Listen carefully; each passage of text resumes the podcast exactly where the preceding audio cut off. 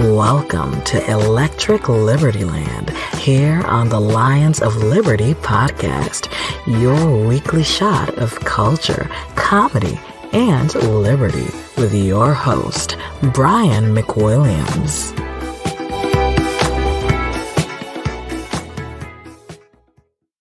Hello there, everybody. Welcome back to Electric Liberty Land. I am Brian McWilliams, the one and the only, the host of this your podcast, and this is episode number 236, meaning you can go and find show notes at lionsofliberty.com slash episodes slash ELL236. Uh, I have a very special guest I'm going to bring on in just a minute, but before I do, I want to ask you guys, please do us a favor, join the Patreon as little as $5 a month. A lot of you have just jumped on there, which is great, probably stemming from uh, Mark talking with Clint from Liberty Lockdown, having him on for a bonus episode. Of course, we do a lot of other bonus content. I told you I've got my Do Nothing Man episodes. That's going to be breaking soon, as soon as the great Roger Paxton gets back to it, the narration that he's providing, as well as my Good Morning Fuckhead Daily Rants. You can't miss out on those. It's a great time. Sign up, patreon.com forward slash Lions of Liberty. So now I'm about to bring on a very special guest here. Uh, I'm excited to have her on. Kind of a funny story, which uh, we'll get into as I uh, as introduce her here. But welcome to Electric Liberty Land, Olivia Rondeau. Hello, thank you for having me. And yes, it was a weird story. I think. yeah, it was. Uh, my God, I mean, it's the way same way I met actually Clint from Liberty Lockdown. I just mentioned was on Monday's show, but uh, yeah, we were doing a case race. You weren't partaking, although maybe you were drinking at home. I, I don't know. I don't know your uh, your case race habits. I was not drinking.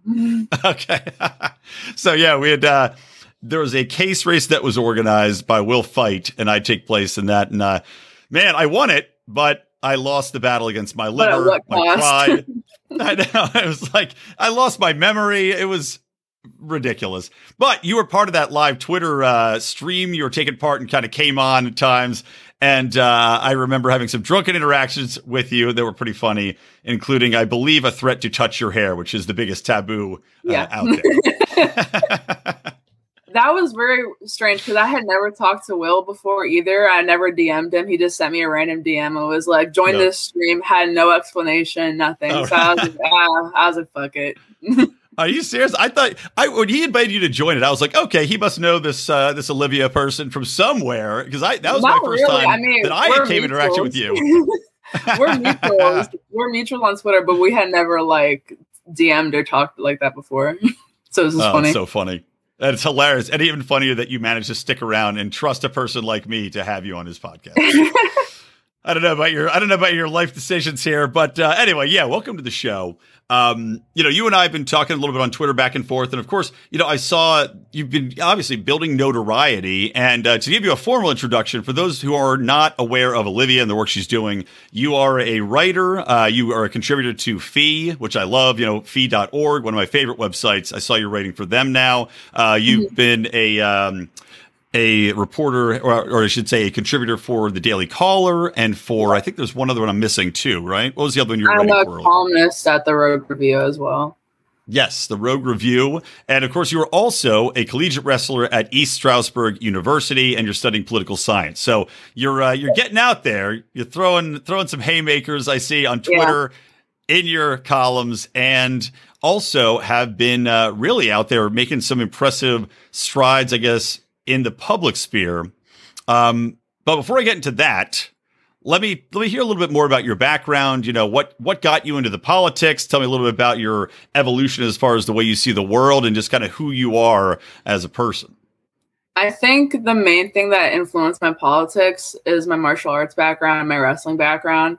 And to the rest to other wrestlers this makes sense but a lot of wrestlers are not necessarily like republican or like hardcore like right wingers but they're just very like independent and they don't really care what people think about them. So not that they have a lot of extremist views but they have views that are not like acceptable like to the left. So there's like a lot of conservatives and a lot of libertarian wrestlers that i've met just not even mm-hmm. through political events at all just like happen to be teammates and whatever um, so I think me just having the confidence to wrestle in the first place, like being the only girl on my team and stuff, I just like stopped. Can I cuss on here?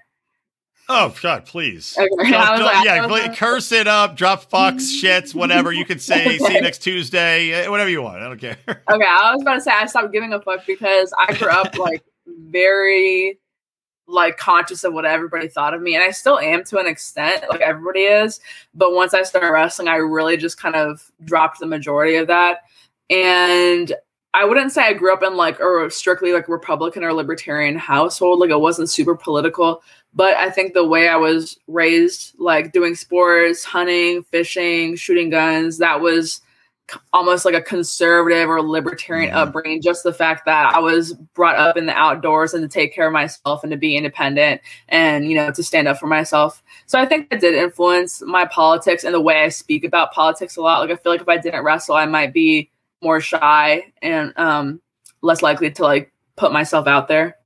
Yeah that's interesting. You know i'd had a conversation with a guy drunkenly at a bar which is how i you know, get most of my Liberty conversations going, yeah. actually.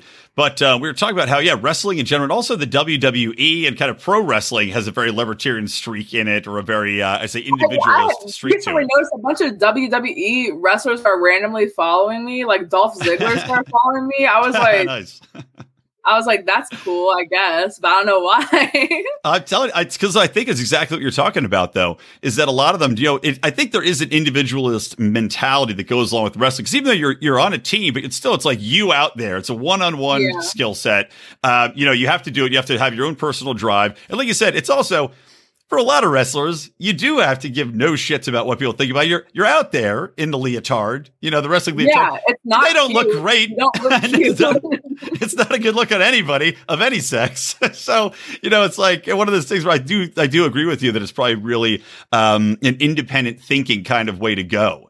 And I think that bleeds into like in the mainstream media. And it's one of those things where I really wish more wrestlers like, you know, Kane Jacobs, Glenn, Glenn Jacobs, mm-hmm. um, I mean, the guy's become mayor and he's outwardly libertarian. And I wonder if you're going to see a little bit more people get encouraged. And honestly, you might be a part of that is encouraging these people to speak up more because you are so political. You know what? It's very interesting because there are, I probably shouldn't name them, but there are certain uh, Olympic wrestlers that follow me on Twitter and I see them like liking my tweets, but they won't re- like retweet me. And, you know, I'm pretty yeah. sure it's they have a large fan base and like people are watching them and stuff but I would like I do think a lot of men's and women's wrestlers that are like pretty high level do think very similarly. They do think like have more of a liberty, like independent mindset.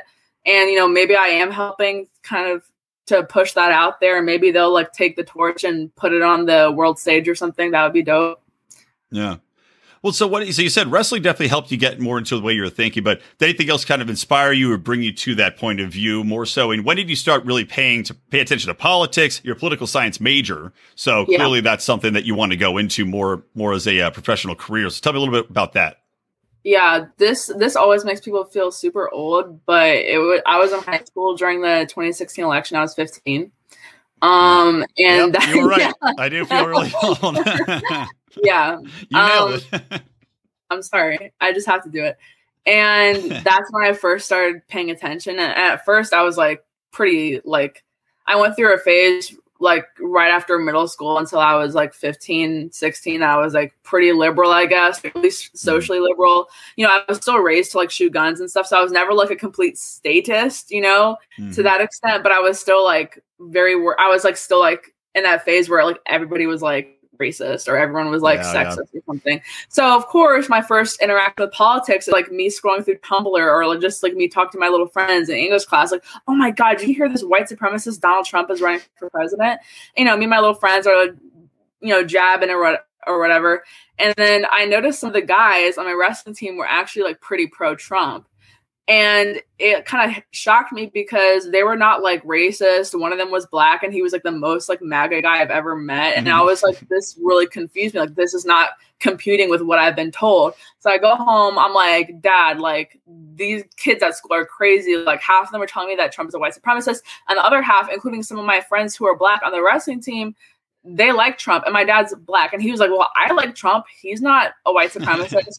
And I was like, how could you? Like, I was a little offended at first, but then, you know, I started digging into it. I'm like, holy shit, like, that's when I started digging into like the Clinton crime family and shit. And I was like, holy shit, like the Democrats are protecting this. I cannot be a Democrat. Even if I did have more socially socially liberal like tendencies, especially back then, I was like, I cannot like support the Democrats, at least this election cycle.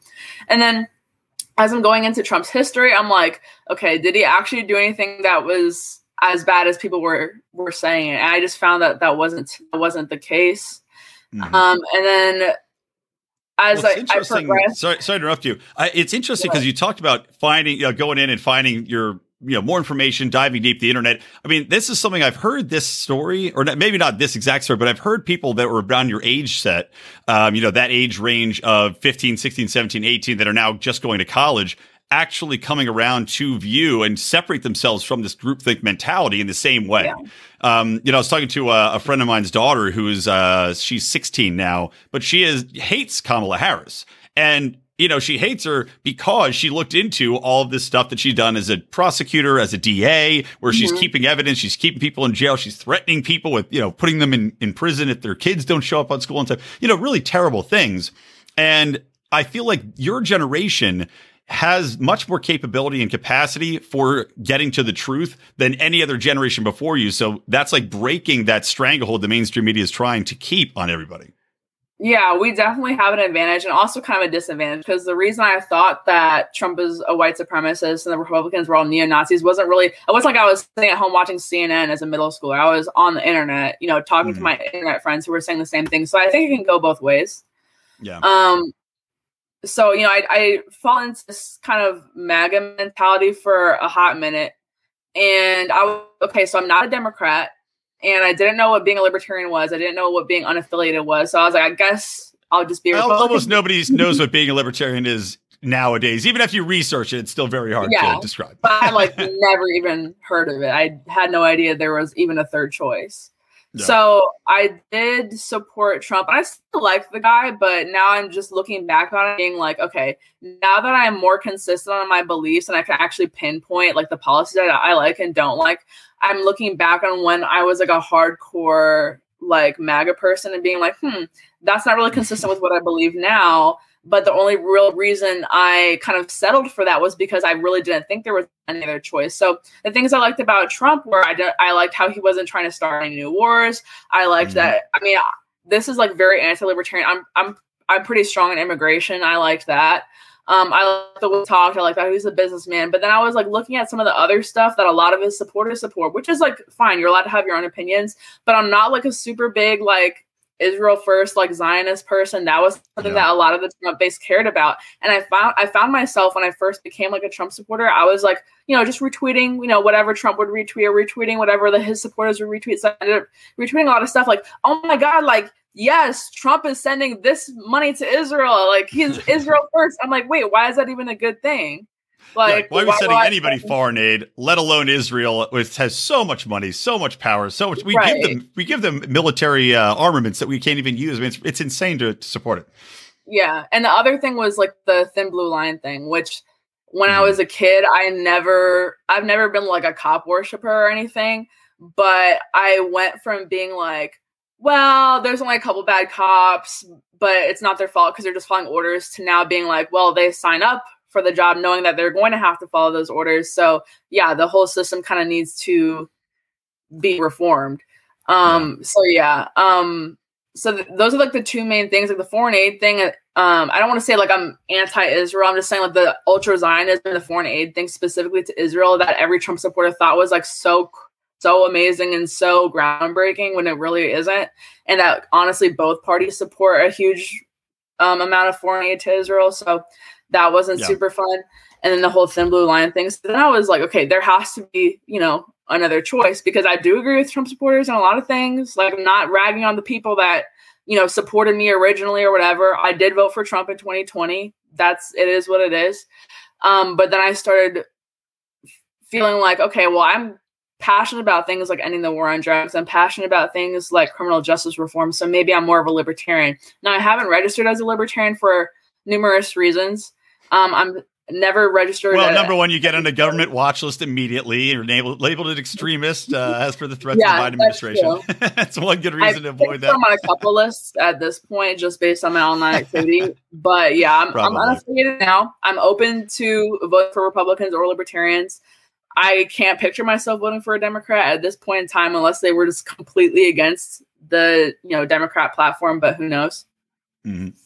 Well, tell me a little bit about so you know, we, we know you're obviously, uh, like I said, you've blown up, and I want to come back around to this because you were on Pause with Sam Jay, and I was curious how that came about because that was, you know, it's a, a big platform, HBO Max. She's a stand-up that comedian. happened so uh, randomly. I couldn't even tell you how that came about. That really? Yeah, I thought it didn't happen through like a, uh, yeah, I thought maybe it was like, oh, a tweet blew up or somebody connected you that way. Because she must really. have heard about you through the grapevine in, a, in some way of speaking, though, because, you know, you're young. Like I said, she wanted to talk to like young black conservatives at the time. And yeah. now you'd already had, a, I think, a little evolution from your previous position. Like you said, no longer so much as the MAGA person.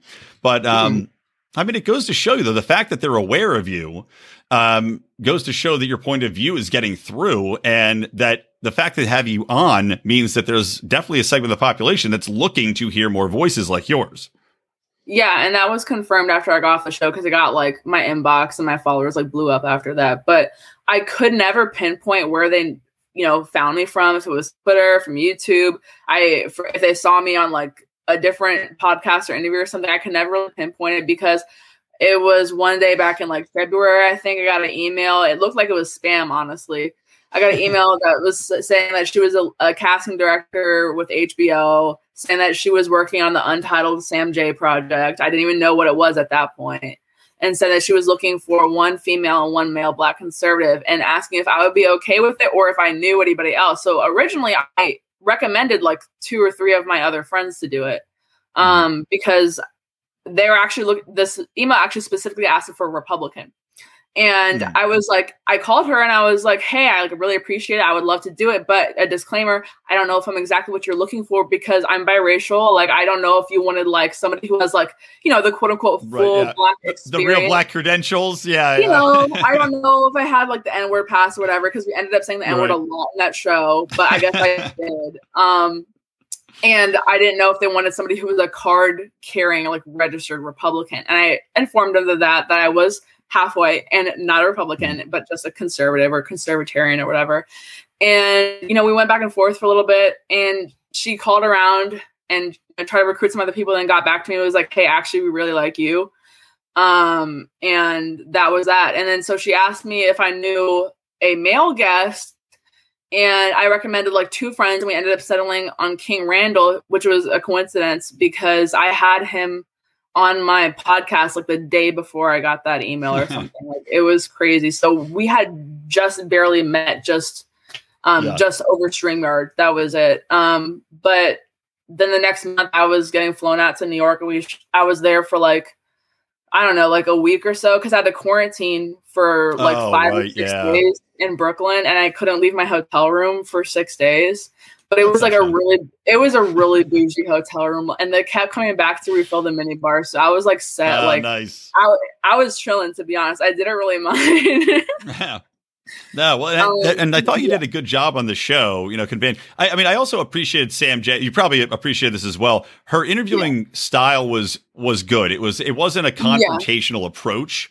which I thought was interesting. Tell me a little, a little bit about the interactions with her. Yeah, yeah, and also, I want to know what was it on camera? What did she cut out? Is there anything you remember oh, specifically that she cut out? The interview yeah. was the real interview was like an hour and a half, and the episode that the part I was in was like 15 minutes.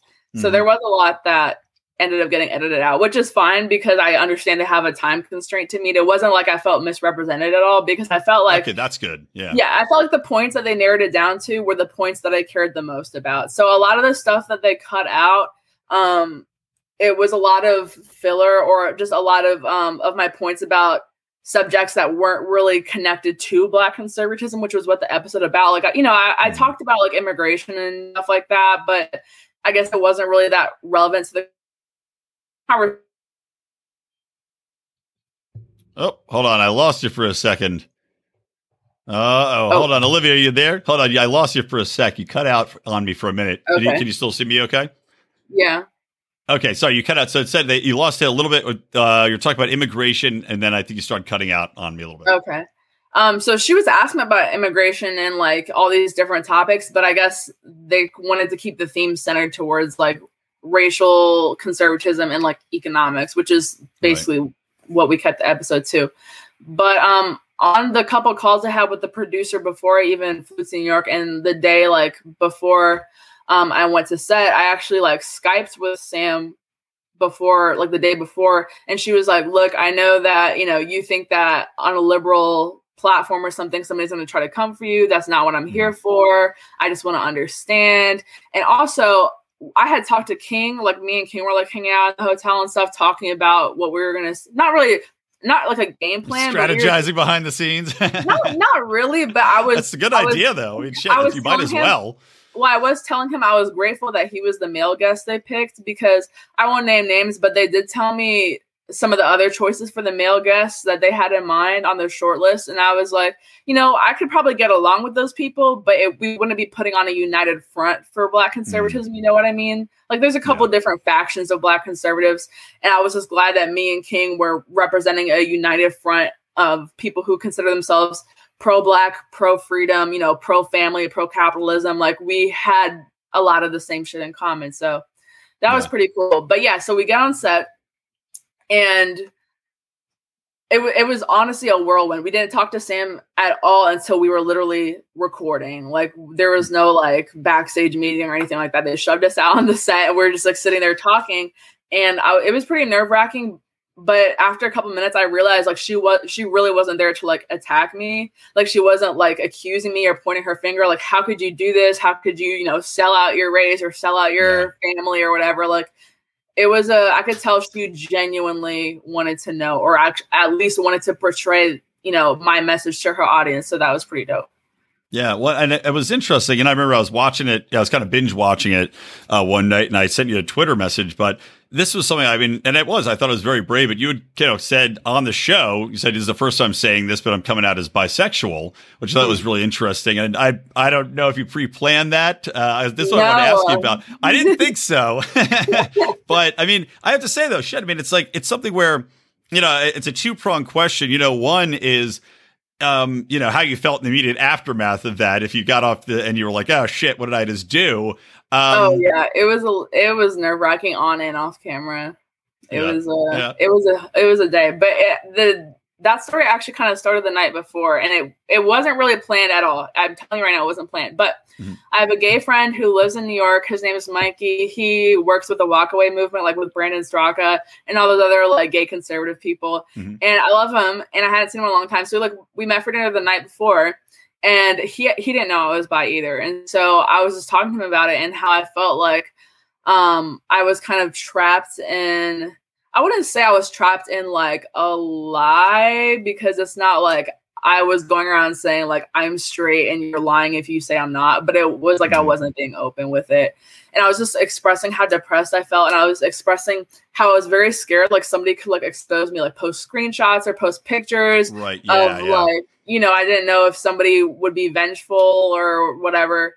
And I did have I, this didn't come from somebody I had been involved with, but I did have like random comments every once in a while, like, "Oh, I know Olivia's like lesbian or gay. She's just hiding. It's only a matter of time mm. before somebody exposes her." And it would come from liberals. It would come from people who thought that oh, I was. Ex- of course. It would, yeah, it would come from people who thought I was like self a self hating conservative who like was trying to like suppress my sexuality or whatever, which is what I was when I was like younger, but not now. I just wasn't comfortable to like share it.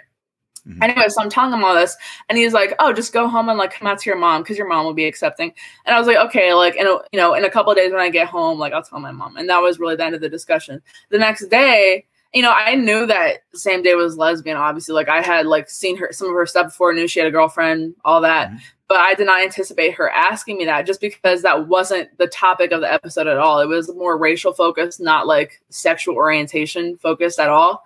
Mm-hmm. Um, but I guess I probably should have anticipated that just because if you are gay, you probably are wondering what a conservative would think about you some level. So when she asked that and King just kind of gave a straight up answer. And he's, you know, he's a religious dude. He's not, I wouldn't say he's like pro LGBT, like as the movement, but he's an accepting person, like towards individuals. So he was just like, um, you know, he runs this organization, the X for Boys in um, Albany, Georgia. And he was just like, you know, if I have a boy that comes to me that's gay or he feels like he's a girl, that's whatever. Like he can still join the program. Like it's whatever. Like yeah. he'll, he'll just accept anybody. It's not not his business.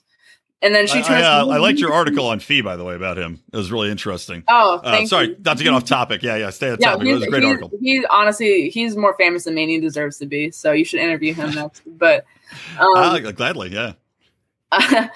but um, so then Sam turns to me, and I was just like, I felt like my face turned like so bright, like bright red. I don't know if it showed up on camera, but I literally felt like my face burning. I felt so embarrassed, and I just like didn't want to lie because I, I I felt like if I would say some generic answer like, "Oh yeah, I love gay marriage," and somebody was gonna like dig some shit up on me, you know, scroll Yeah. through Instagram or Twitter or find screenshots and be like, "Uh, she's lying. Like this is she's gay." Like you know what I mean? like I thought somebody was just gonna like come out and expose me. And I felt like it was a safe space too, because I didn't know King that well, but we were already like friends at this point because we were stuck in the fucking hotel for a week and right, exactly. we could only hang out with each other Your qu- quarren buddies. yeah, we were basically quarren buddies.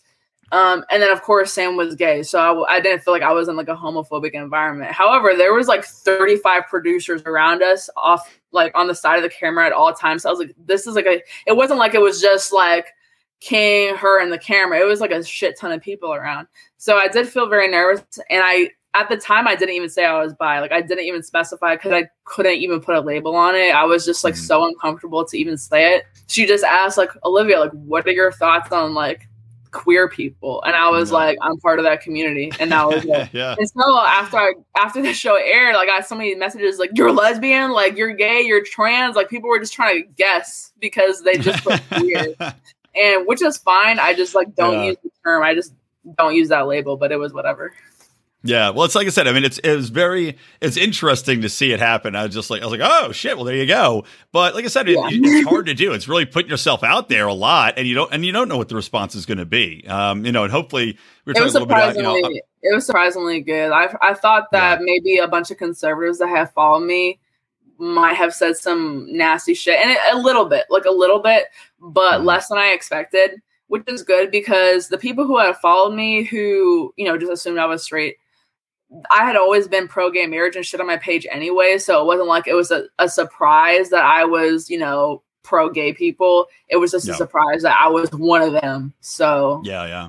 Well, do you it think? I mean, it's kind of interesting. I was wondering if that, in any way, you know, obviously, uh, being half black helps a little bit in you know fending off the progressives. I would hope, and you know, Yeah. I, I was wondering if that also, you know, saying, look, you know, I'm bi, I'm part of the community. If that has given you any sort of uh, of inroads with people listening a little bit more towards your message, what you have to say, or attacking you less, or has it made them attack you more because they feel similar to what you'd said some other people have voiced, like you're betraying the cause now that they know even more so that you're something that should align It's a with little bit of progressives and both. Democrats and all that shit. Yeah. It's a little bit of both. And one of the most interesting critiques I've got is like, oh, she's half black and she's half gay. Like she can't even fucking pick one. Like she can't even she, she can't even put Okay. the box. Like that I, Uh, I really got that comment. I was like, you know what? That's a funny joke. I might be depressed about it later, but that's funny. Um well, at least so- that's if you're laughing at it though, you're owning it. That's the important thing. and it's like yeah. that's what you have to view this though. It's you know you're gonna you're gonna have so many shitty people out there, and uh, you just got to laugh it off. You know, it's like yeah, that's where your wrestle mentality, the individuality comes into play, right? Yeah, for sure. But then after I got off the show, I had like an outpouring of messages from gay people, mostly gay black people who were not Republican, were not right wing in the slightest, who were outpouring their support for me, being like, you know, I am a liberal, I'm a Democrat, but I like, you know, I'll just support anyone who is brave enough to say that. And then so I ended mm-hmm. up receiving a lot of LGBT or black followers who are not Republican, not libertarian at all. And so I think that increased my platform and increased my reach to people who probably would never have followed me if they didn't know that. So I think yeah, um, exactly. there's more of a positive, there's more of a benefit than a negative. Yeah, no, it sounds great. Well, and it's a benefit to you personally too. You know, it's like your emotional sense of well-being, not having to worry about that Yeah, coming out. That's got to be the biggest weight off. Yeah, Yeah, I feel very awesome. relieved. Yeah. Well, let me ask you this then. You know, talking about how you're received by people. Um, you know, on campus. I don't know how East Stroudsburg uh, University is. It's in PA, which is where I'm from. You know, you might detect a little Philly accent in me. So I was curious to see, and I went to Penn State, but um, I was curious to see, you know, how liberal is the campus? Is it as liberal as anywhere else? And do you have people on campus? Do you, do they give you shit for being out there and being more conservative? You know, do you do you uh, get any uh, side eye from people or any of that kind of shit, or are you pretty know, much just you know, we'll- all good? We'll see when I go back to campus because this whole past year I've been online because of COVID. We didn't have Oh, online. that's right. We didn't have in person school right. at all. And so I'm a junior. I'm going to be a third year this year. So my freshman year I did do in person. Um, and I was on Twitter and I was on YouTube and stuff, but I want to say I had probably under 30,000, which is like, I know it's still like a sizable amount, but I wasn't like nearly as blown up as I am now. Like I, that was before I got, I was on TV and stuff. So certain people knew, but it was mainly just people I told. Like it wasn't like people were like finding my Twitter and trying to cancel me and stuff. Um, fast forward to a couple months ago, a year actually a year ago i did a video with the daily caller about transgender athletes in sports and it really blew up. It got like well over I want to talk to you about that yeah. Well, let's talk well, a little bit about that. Yeah tell me your tell me your take on it So i'm not i wanted to talk to you a little bit about this especially with the olympics coming up and the two olympic stories obviously the sprinter who's been suspended for smoking weed which is ridiculous yeah. and then um, uh, the transgender athlete from uh, New Zealand, I believe, competing uh, competing in weightlifting. So, tell me a little bit about yeah your article and uh, and then we can get into your thoughts on that, or your video, I should say, and then your thoughts on that. Well, let me finish my little anecdote first. Oh yeah, yeah. Sorry. It's okay. um, so I came out with that video. It got like well over a million views and went hella viral. And I had hella people I knew sending that to me, being like, "Is this you?" My little brother who just watches gaming YouTubers all the time, like he's 14, who watches gaming YouTubers all the time. One of his favorite big gaming YouTubers posted the video, and he was like, he was freaked out that he saw his sister on his like you know, his favorite gaming YouTuber channel or whatever. yeah. And one day, this like the one liberal kid on my wrestling team on the men's team like sent my video into the group chat like hmm. into the wrestling group chat like, with my coaches and shit in it and he was like just in case anyone hadn't seen this yet and i don't like this kid we always kind of had yeah. like i never really liked him um, and he was always like kind of flirting with me. I was never interested. And I think he was like kind of like neg- he would like neg me like all the time, right. you know, like, do a little insult and being like, "Hey, want to hang out later?" I'd be like, "No." Um. anyways, so he sends this into the chat. Then I see I'm like nervous. So I'm like not typing anything because I didn't even know that he had seen it. And then like four or five messages pouring like I agree with her. I agree with her. She's right. From the girls and the men's team that were both in the chat. So I was like, okay, dope. Like that was really the only time anyone tried to like expose me or whatever for my Yeah, and you knew exactly what the little asshole's doing. I mean, it's clear yeah. clear as intent. And I love the language people use too. It's Just always in case anyone helpful. it's always it's always yeah. so helpful, I, right? Yeah, I messaged him privately. I messaged him privately. I was like, why didn't uh, you just like talk to me about it? Like, why did you send it exactly? And he was like, I just wanted to make sure everybody saw it. I was like, yeah, that's pretty mm. shady. yeah, thank you for that, buddy. Thanks for that. So yeah, so tell us a little bit uh, about the views you have there, and uh, like I said, it's going to be interesting, and, and obviously everybody's going to be keeping a keen eye on the Olympics to see what does happen. Um, I should look up the person's name right now while you're it's talking. But, yeah, tell me your. T- oh, there you go. Yeah. There you go. See, so yeah, tell me your taste. Bingo, um, baby. Well, you're young. Your brain's not filled with garbage like mine is. That you have to, you know, smack out of there all the time. You can remember yeah, these things. I guess I like smoke too much weed for that to be an excuse, though. Anyways, don't tell the Olympic Committee. I know. Um, uh, so yeah, my views on this have always been consistent, and I want to make it clear to people in the comments or whatever who are going to see it. It's not out of like hatred, bigotry, none of that. I don't want to ban people from transitioning or ban people from identifying how they want to identify. That's not what I'm about it's about safety and it's about equality. And I feel like allowing people who are not biological women into women's sports just does away with Title IX. It just kind of makes it obsolete because then we'll have a men's division in sports and then basically a mixed sex or mixed gender or a co-ed version of sports. And, you know, women just won't really have a fair chance. And this example is pretty much a right wing fever dream, to be honest, of a huge trans woman who lived as a biological man for the majority of their life until they're about 40, late 30s, because they're like 43 now. Um, and is competing in powerlifting, Olympic weightlifting which is like such a you know because people were telling me like oh this never happens like what do you care if somebody competes in like a high school volleyball tournament or like golf or something that doesn't work you know require a, like a shit ton of strength or something or mm-hmm. you know pure brute force but no it's happening and so Laurel Hubbard competed as a man for years, didn't do very well, did not make the Olympic team, did not, you know, break any records or do anything very extraordinary. And now that they've competing as a woman since I believe 2017 or 2018, fairly recently for yeah. you know somebody who's 42 or 43. A recent transition, yeah. Yeah. um, is now on the Olympic team and won the Pacific Games, which is you know the island games down there with you know in the American Samoa and all this kind of things. And there was this podium picture that went kind of viral that I posted of Laurel Hubbard, who is very very tall, very very white, and these two short women on second and third place who are brown, like they're Pacific Islander, indigenous. And I was just like, the imagery here is very interesting because if, you know liberals must look at that and have to struggle between is this white supremacist patriarchy or is right. this feminism in progress because to me it looked like they were giving a spot or they were taking a spot away from biological women um, mm. who could have made the olympic team or who could have won the pacific games um, yeah. And another thing I researched a little bit was that the average age of these women's powerlifters are like in their they're like 25, they're under 30. Right. Because it you know it breaks down a woman's body. I mean, it's just it's, I commend women who lift weight. I lift weights for wrestling, but it's not like a it's not a very long career. You know, people get injured and women's bodies just get injured from this long term. So for somebody who is middle aged,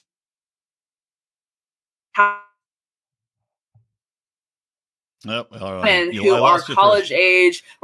Sorry, I know. I, okay, so yeah, you, you cut out just for a second. Uh, right, we right, lost you right after uh, talking about just how women's bodies aren't going to hold up under that, and also how this guy's able to compete at an mm-hmm. older uh, age level. I think is where we cut out. Yeah, so it's just it it puts a little bit in perspective to see somebody who is like 43 competing with 25 year olds, and they're beating them, you know, by a good margin, and you're like, well, there's clearly a biological advantage here and yeah. they're also like very very tall. Like, I don't know their exact height, but they look at least like six two or six three. So I'm just like, I don't know how anyone could not see this as unfair. But the IOC has said that as long as they're on estrogen and you know they lower the t- the testosterone levels, which of course won't reverse their male puberty and won't reverse. You know their male height and male arm span and male lung capacity and bone density. You know it might it, it, it might it very well may you know break down some muscle, but there's still a lot of advantages that come with just being born into a male body. It is what it is. But so yeah. this is the same IOC committee that it's like we're going to be so woke that we're going to allow this, but we're not going to allow a black girl that smokes weed. Again, it looks like white supremacy to me. Like that's just mm-hmm. if I was a leftist, I would be like, you know, waving a flag and like, you know, boycotting the Olympics or whatever. I would be up in arms well, about it.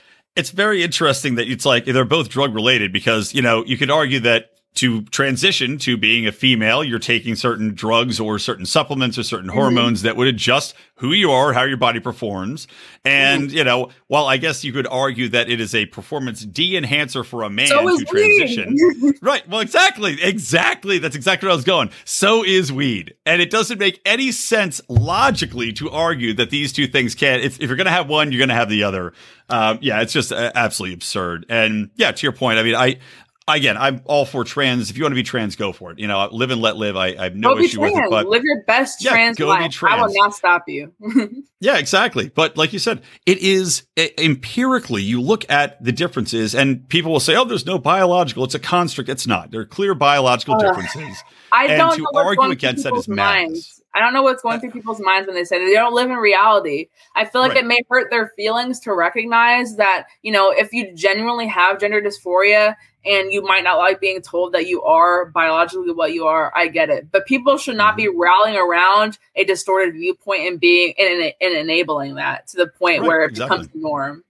So exactly. yeah, and a lot of taking opportunities away. A lot of trans people would agree. I did a live stream with Blair White, who's a trans woman who's a Republican, and I you know I'm very respectful. Like, I'll, if someone wants to, me to call them a female name, like I'll, I'll call Blair Blair. Oh, yeah. Like that's that's her legal name. Like she legally changed her name to Blair. I've never known her as a man. That's it. Um, but even Blair was telling me that if she was paired up with another woman, and she's small, like she's like five four, maybe like 120, 115. If they paired up by height and weight, she said she would still be stronger just because she feels like even though she's been under all the surgeries, you know, she looks like a woman, she has a small frame, you know, estrogen, boobs, all that, she would still be stronger. Mm. Um, so yeah, I, I think it takes an unbiased view like that to recognize that it's not coming out of a place of hatred. It's not coming out of a place of like I I don't want to like you know send any death threats or rude comments to Laurel Hubbard's way or anything like that. It's really on the IOC. I think. Um, on mm-hmm. some level, though, I do think that even if you you know you are suffering from gender dysphoria and things like this, you do have to have a sense of like self awareness to look at yourself and be like, why do I have to compete against the women though? Like, why do I have to?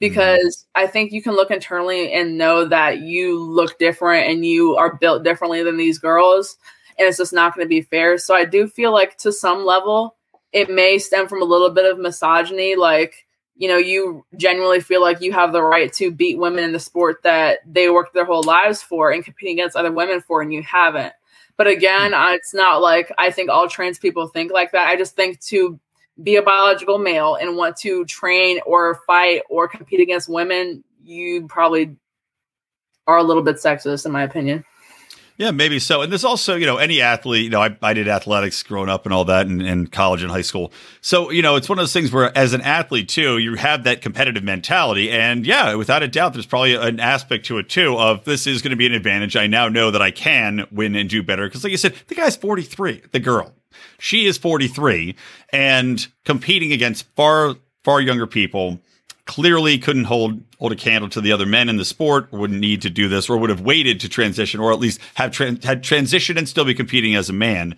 Mm-hmm. So yeah, there's a lot to be said for that. But you know, you said something that I want to come back to is just it's not fair. And when you talk about these people that argue these policies and argue you know progressive po- points of view, they always talk about how everything has to be fair, and this is the most unfair. They're literally never thing in sport. They're never right? Is supposed to be left on the field, right? Yeah, and of course not. Of course not. I had people argue with me um in the second video i did the daily caller basically doing a part two to the verse the first video about trans trans athletes in sports. I had several comments from a lot of left libertarians because apparently my video made rounds on that side of twitter which is fine. I do follow yeah, a lot of like i do i do follow some left libertarians. Some of them are pretty dope. Like i do have a couple yeah. that i like. But you know it made its ways to the super woke woketarians. And mm-hmm. i had a couple comments that were like who cares? It's just high school sports. There's nothing riding on. it. It's just high school sports. It's just for fun. I'm like, that is coming from somebody who clearly never had to rely on a scholarship to get to college, yep, never exactly. had to rely on sports to even be accepted into college, you know, never had to rely on, um, you know, winning something just to feel good about themselves. Like I, I like winning. You know, I'm not saying I needed to survive. You know, I work hard, but it's it's about giving equal opportunity. And they were like, well, you can't even find a you know, example of this existing in high schools because the particular video I did was about public schools. And there's a, there's been an ongoing lawsuit in Connecticut about the top two track placers yeah. from 2017 to the 2019 being two biological males who had transitioned to females in their teens. And they were always the top two. You know, sometimes one would be first, one would be second, or vice versa, but they would always hold the top two spaces and there was an interview with a girl who had came in like third, fourth, fifth place. Like she was a top runner, but she was not winning anymore. Who said that it took the fun out of the sport because we all know who's going to win, you know, right. and there she's really competing for third or fourth place. So even if even if it's not you know riding on a college scholarship or a college acceptance or being scouted to a team, it's about having a fair chance to win. And it just I could tell it just kind of destroyed her self esteem to go through I, that. I do wonder also, you know, the, so the two uh, two males who transitioned to females were both black. And mm-hmm. the, the women complaining or the girls complaining were white. And I do, in the back of my mind, wonder if those were reversed would this be getting more support? You know, if they were black girls, uh, you know, let's say this is an underprivileged community and there were black girls that weren't able to get college scholarships. Do you think the media narrative would be changed on this rather than full fledged support people pointing out that they're taking opportunities away? But because it's a white chick, nobody's really worried about that because she'll still go to college, she'll still do whatever that you know in their minds. Yeah, I think people might have assumed like, oh, her parents will just pay for college, like she don't need right? a track scholarship. Yeah. But as I said, it's not even about that. It's about the principle of it. It's about giving her an equal chance to win. And oh, one sure. of the one of the girls that the Daily Caller did interview for this was actually, I believe she was biracial. She was at least part black, so it wasn't like it was like white against black or like it wasn't mm-hmm. like minorities were separated. It just you know it just so happened that the two uh, trans athletes were both black. But um, I do I do think that there is some truth to that because once I pointed out, I posted this podium pic of Laurel Hubbard standing over these two women of color. Mm-hmm. You know, some people were like, uh, that looks a little bit sus, like that looks exactly. a little crazy. and then I went even further to say, like I said before, the IOC is woke enough to allow a white biological male into the women's division, but not a black girl who smokes weed. Yeah, yeah. again, sometimes I like to play the left games just to point out the hypocrisy to them, and sometimes it works. Sometimes oh, for it sure. doesn't. I, Well, personally, you know- I don't. Personally, I don't really view it in such a racial lens because. I think it's more about the wokeness of transgenderism. I just think it's more like woke wokeness kind of left black people behind. I think it's more about the LGBT movement now. So I don't think it's like Mhm. about white supremacy, but it's just like they have more priorities now. Uh, so yeah. Well, let's see. I, so I want to two other topics I want to get into here. Uh, one is actually before I do that, I'm going to transition to a quick plug for my buddy over at Burning Daylight, another podcast which you should check out. You uh, you grew up shooting guns and hunting things. It's called Burning Daylight from Matt McKinley. He is a sponsor of our uh, our show, or I should say he's a big time patron of ours. So give him a shout out. Literally a cowboy that rides around talking liberty, rustling some cattle. Well, not rustling. He's not stealing them, but you know he's ushering them along. anyway, it's a good listen and a good dude. So make sure to check that out, guys. Burning Daylight. Um, so which one do you want to talk about first? We're talking about you know, before the show, I told you there were two stories I wanted to talk about with you, just off topic news bits to break up, uh, you know, straight interview format. Uh, do you want to talk about Britney first, or do you want to talk about the Jimmy Dore and the Young Turks going at each other's Let's throats? talk about yeah? Britney. Hashtag Uh, free my- Britney? Yeah, free Britney. Leave Britney alone. Free Leave Britney. Britney alone.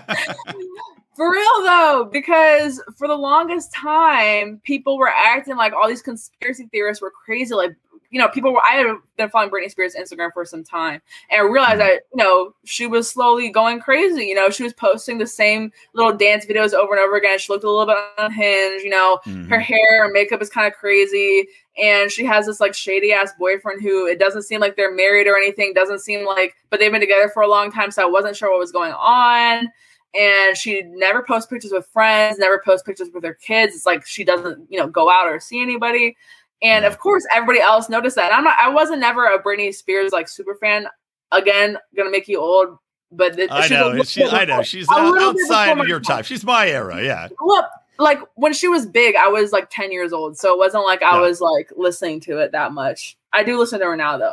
But but even though that money we all, we all listen to Britney eventually. Yeah, well now that I know every time I stream every time I stream her songs is going to her dad, so that really sucks. Yes, But- I know exactly. So yeah, let's talk. Let's give a little bit of background here for people that don't know. So Britney Spears was recently in uh, in a courtroom arguing to have her conservatorship removed, and her father's controlled this for what seems it's got to be decades now. You know, it's and like it's be like 20 years. Yeah, I mean, because she went, she had that breakdown and was out, you know, shaving her head and bashing cars and all that stuff. And she had a conservatorship put on.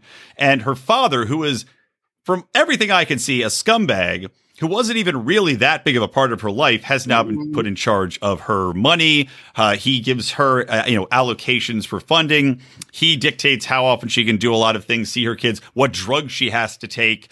And it had come out in this And court if she can have that, kids or if she can get yeah, married, if like, she, right. she came out and said that she was forced Yeah. to have an IUD and she couldn't get married to her boyfriend and they've been dating for like five or six years and she wants to get Yeah. married and have a family and all this kind of stuff, um, which is super ridiculous. And also, I think um, I, I know uh, she might have, or maybe one of her sons has a restraining order against her father because he like hit them or shoved them or threw them into. I think he like shoved them into a wall or something. But he was like abusive Mhm. to his grandsons, aka her sons. It just seems like he's like all around like shitbag. Um, and from what I've seen, the judge has basically no plans to release her or at least remove the dad from the conservatorship because Right. I, I think at least if she must have a conservatorship, if she is that unstable, which I don't think she is, I think she is being trapped and you know basically enslaved for her dad's profit. But they could at least give the conservatorship to somebody else, you know, uh, uh, an impartial third party Well- who's well, not here's a question. her.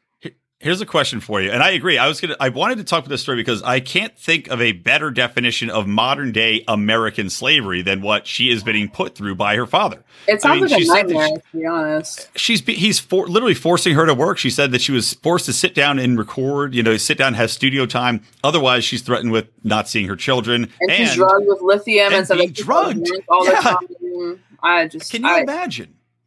It Well, that's the question I had for you. her. Yeah. Do you think that she is everything you see and kind of what happened with her? Do you think it's because she is put on different drugs? She's forced in this life. So, I mean, who Oh, wouldn't go insane because All of that? those like all those like iconic pictures of her like crying and the paparazzi's catching her crying or shaving her head. Umbrella. All, Ah, I lost you again. Hold on. Go back to shaving We're your like- head. Whenever you wait, wait, I lost you at shaving her head. Now you're back.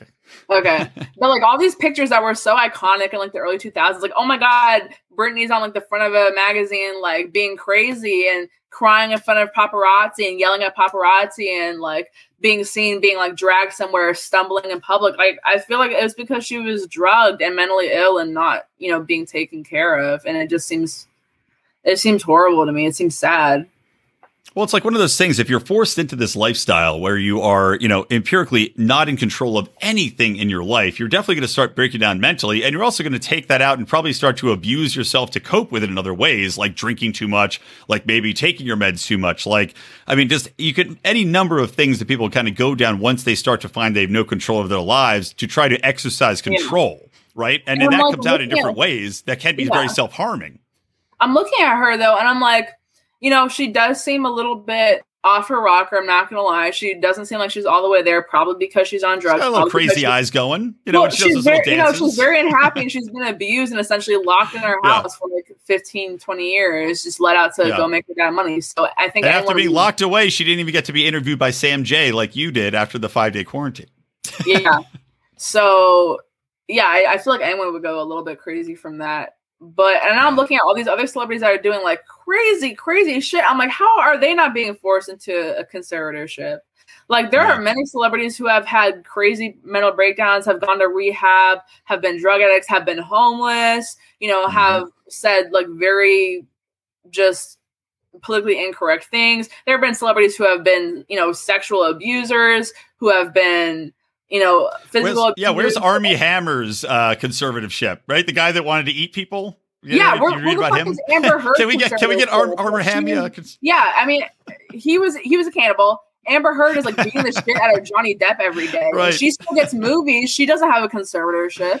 Like Yep. we're, there's like crazy, awful people in Hollywood, and it's like okay, maybe Britney, maybe she has done some damaging things to herself or to her brand, but she should have that right as an American to do whatever she wants to herself and to her brand, and she's not hurting anybody else like some of these other people are straight up abusing people. So it just, I don't know how this shit is legal at all.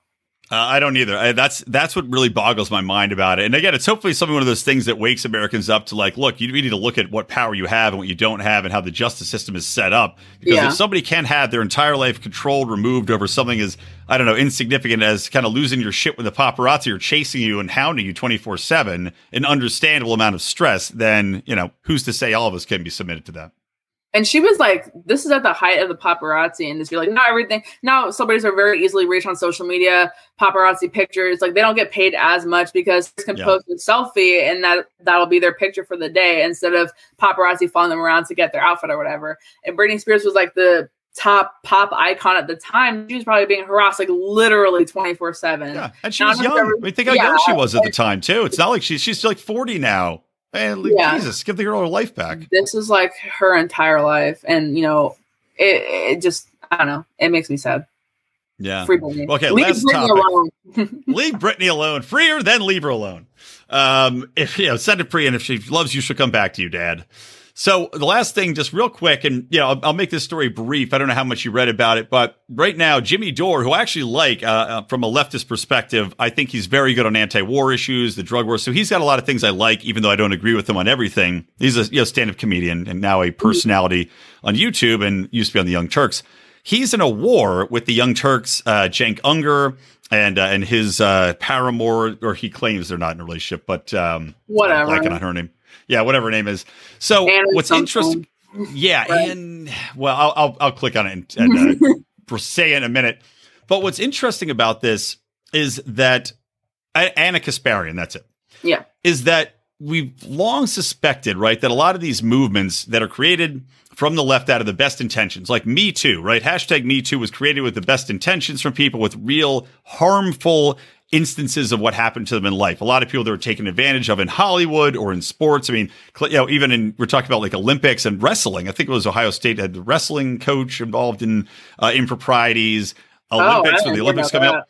I think, yeah, it was, um, Oh, God, yeah, I believe it was Ohio State's wrestling coach, and then the Olympics. A lot of the Olympics coaches were in, involved in improprieties, as they say. So these start off with these great intentions, right? And then it quickly becomes obvious that people grab them and run with them for their own vendettas. And, you know, we talk about, like you were worried about, uh, this is why I want to get into this, you know, when you came out uh, as, as being bisexual on Sam Jay's show and you go, okay, well, now I don't have to worry about somebody coming after me with some allegation or some, some screenshot. But we see yeah. in this, this interaction between the Young Turks and Jimmy Dore, Ana Kasparian threatening Jimmy Dore with basically hashtag me tooing him over inappropriate comments that were made. And like uh, this is a, ago, like yeah, and yeah, it wasn't exactly like years ago. And I read, I you know, I saw the screenshot. I read the article you sent me to read up on it. And the last mm message that Jimmy sent was like, "Hey, hope all is well," and that was like in 2016. Great.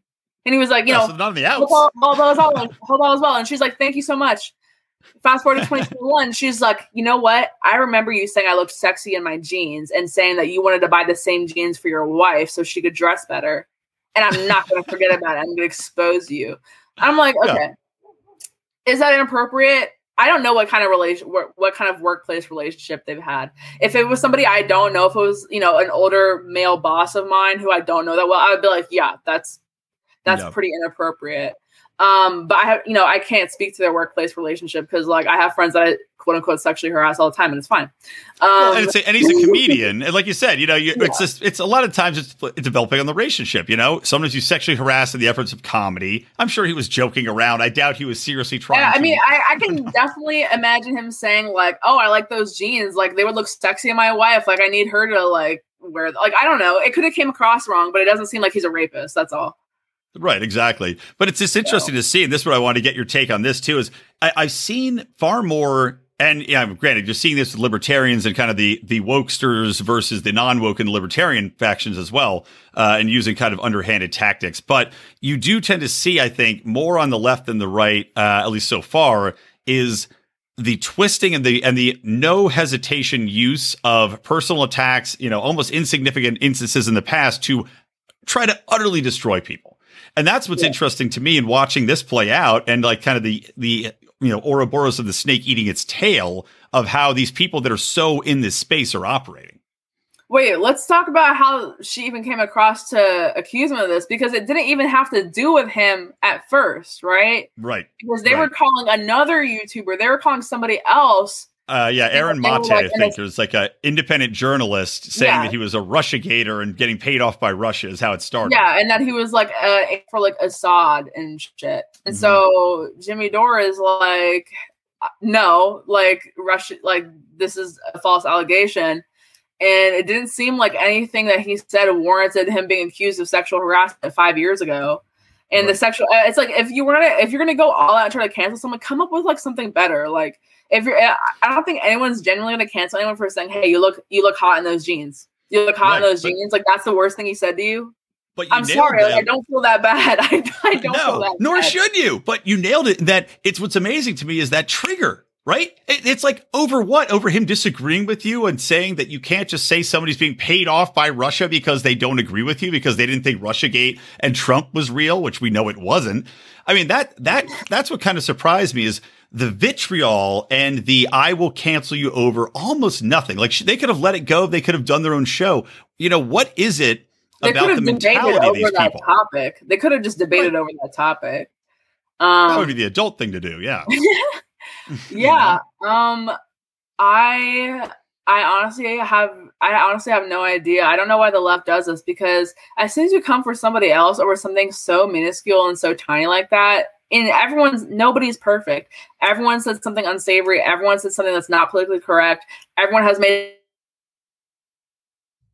somebody else feel uncomfortable. When somebody came up to me and sorry, okay. Everyone's said something that made somebody else uncomfortable, whether we know it or believe it or not. Like if somebody came up to me and it was like, "Hey, five years ago, you said I looked, my butt looked good in a singlet, and it made me uncomfortable," I'd be like, "Whoa, like I'm sorry, like I, I don't remember that. I'm I'm sorry, but it's like everyone has some shit. Like everyone has said yeah. shit like that. I don't know. And like you said, you might not even remember it. You know, I don't know if Jimmy Dore remembers this. And also, I how do you prove it?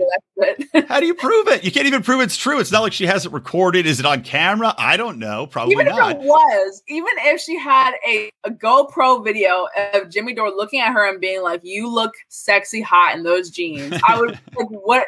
What? Like, who cares? All right, exactly.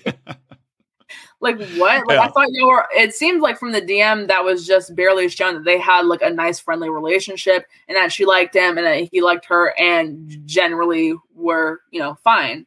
So I don't see the issue. I don't either. Well, this has been awesome. I'll wrap it up here. We're at about an hour right now. So tell people where can they go to find you. I'm also going to link to this in the show notes, by the way. So I'll link to your Twitter and your pages. But just in case people are only listening, tell them where they can find you and follow you and everything else, read you, watch you, etc.